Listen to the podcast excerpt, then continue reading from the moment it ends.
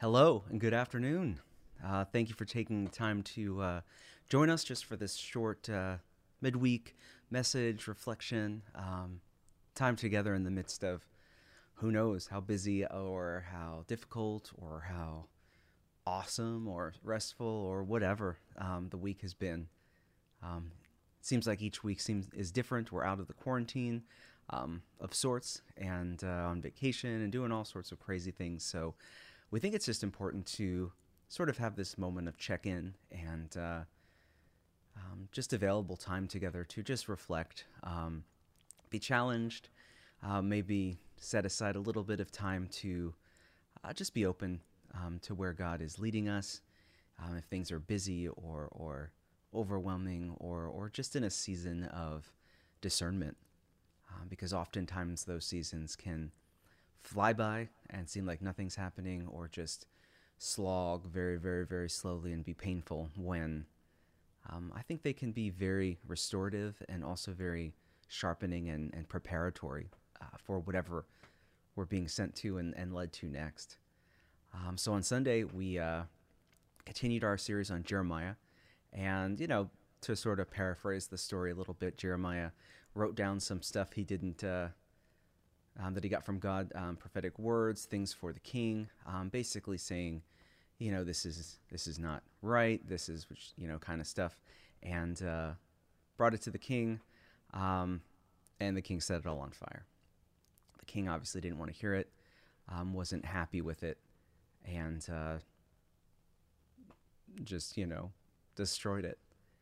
And it's really easy, I think, sometimes to read stories in scripture and and identify with you know the hero and identify with um, the person who is clearly backed by by God in this instance. And uh, I think this this afternoon, I just kind of want to put a little uh, hindsight filter on it a little bit. You know, as we think about how we can you know take stories like this and apply it uh, when it seems so matter of fact. I don't think it's so so matter of fact. You know, if if we didn't have the hindsight that we have reading the story, it just sounds like Jeremiah told the king all the stuff he was doing wrong, and God told him so, and he needs to change his ways, and the king just you know destroyed it. And I think like, you know, if I was in the position of of that king, and if you know I was in charge and you know the person in power, and someone came to me and told me I need to change all of this stuff because God told them so, how would I react?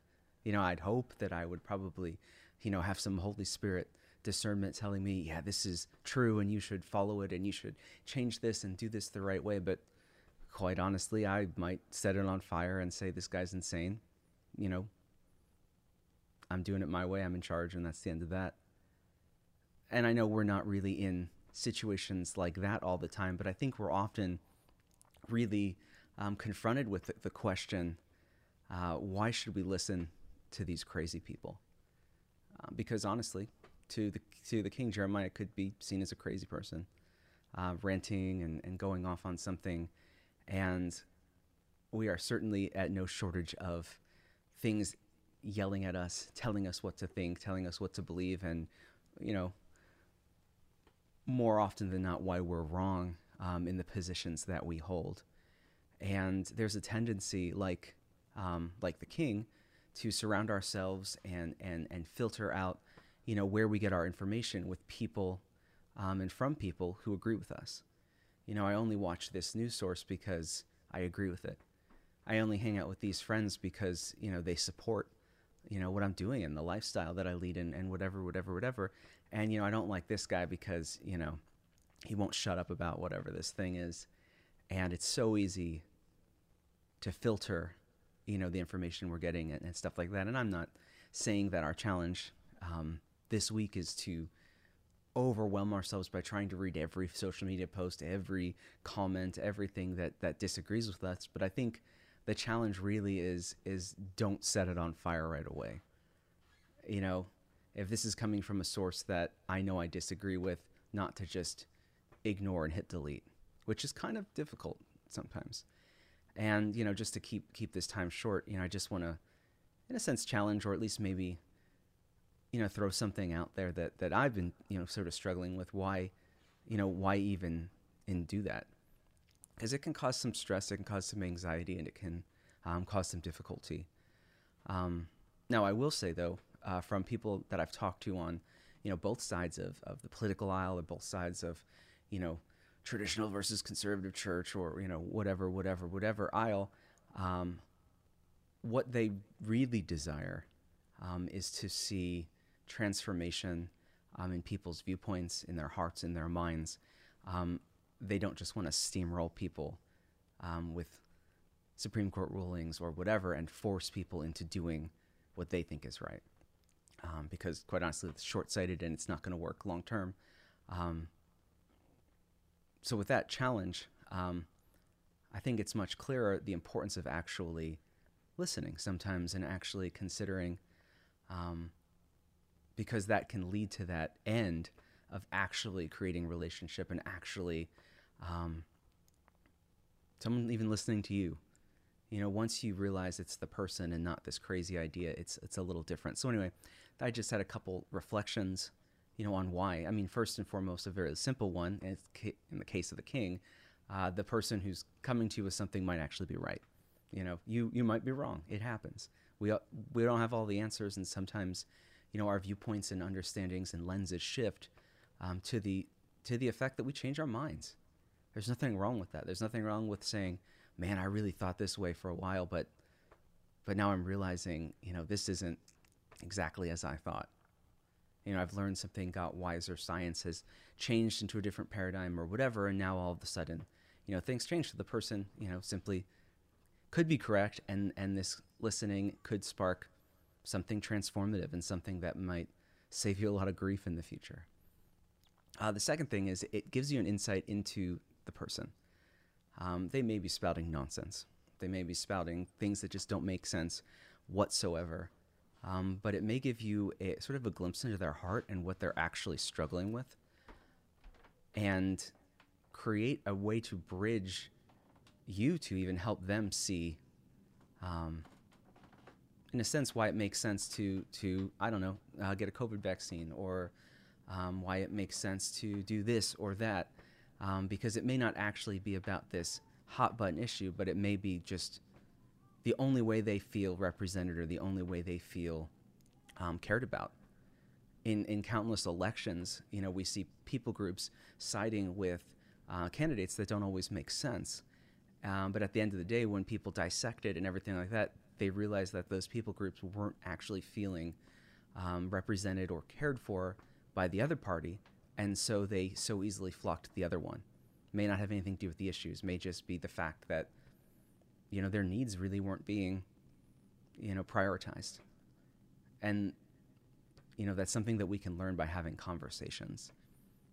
Uh, often, you know, I've had a conversation with someone about this idea of quarantine and and you know they were going off about how it doesn't make sense scientifically and how this and that and then really you know really bucking it. And whatever you believe about quarantine that's fine.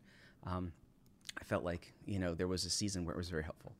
And anyway we were kind of arguing about it. Not in a bad way but just in a friendly way and it turns out what they really didn't like was the fact that they lived by themselves and they didn't want to be by themselves all the time and so it had nothing to do with science, it had nothing to do with politics.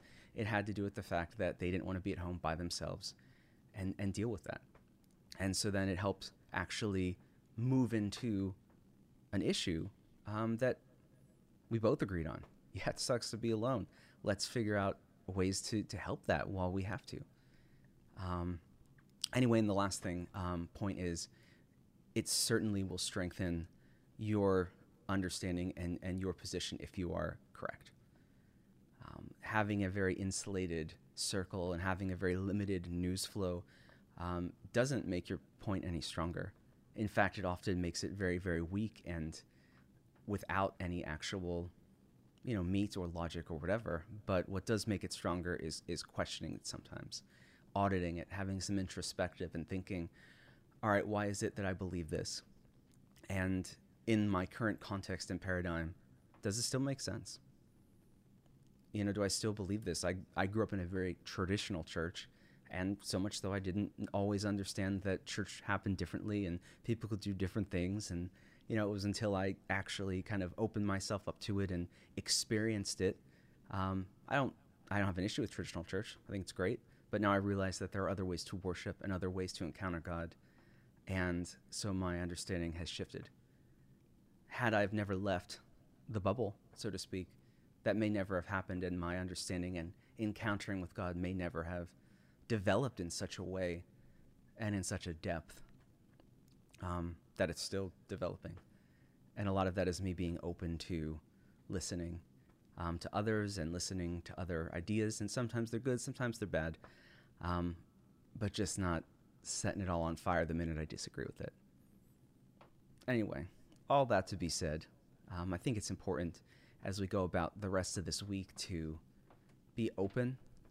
Um, don't waste all your time reading every post and crazy thing that's on the internet. That's not really what I'm saying. It's just not to be so closed off um, and so encamped with whatever issue or view.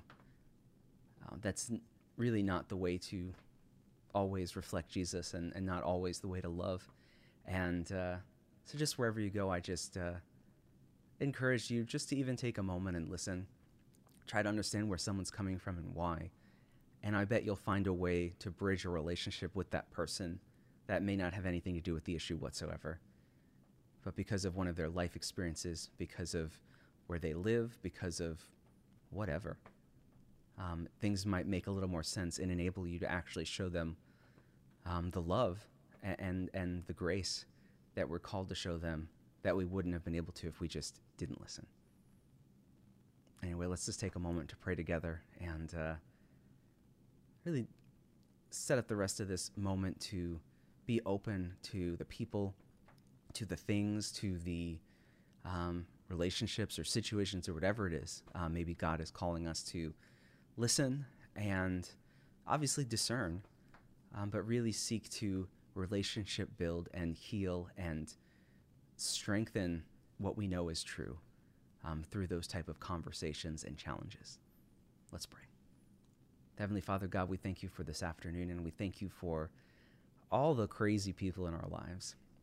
You know, the people who we see post something that just, you know, makes us take a step back every now and then. Um, we certainly love them, and if we're honest, we don't know how to react to them. Uh, we don't know how to reach out to them.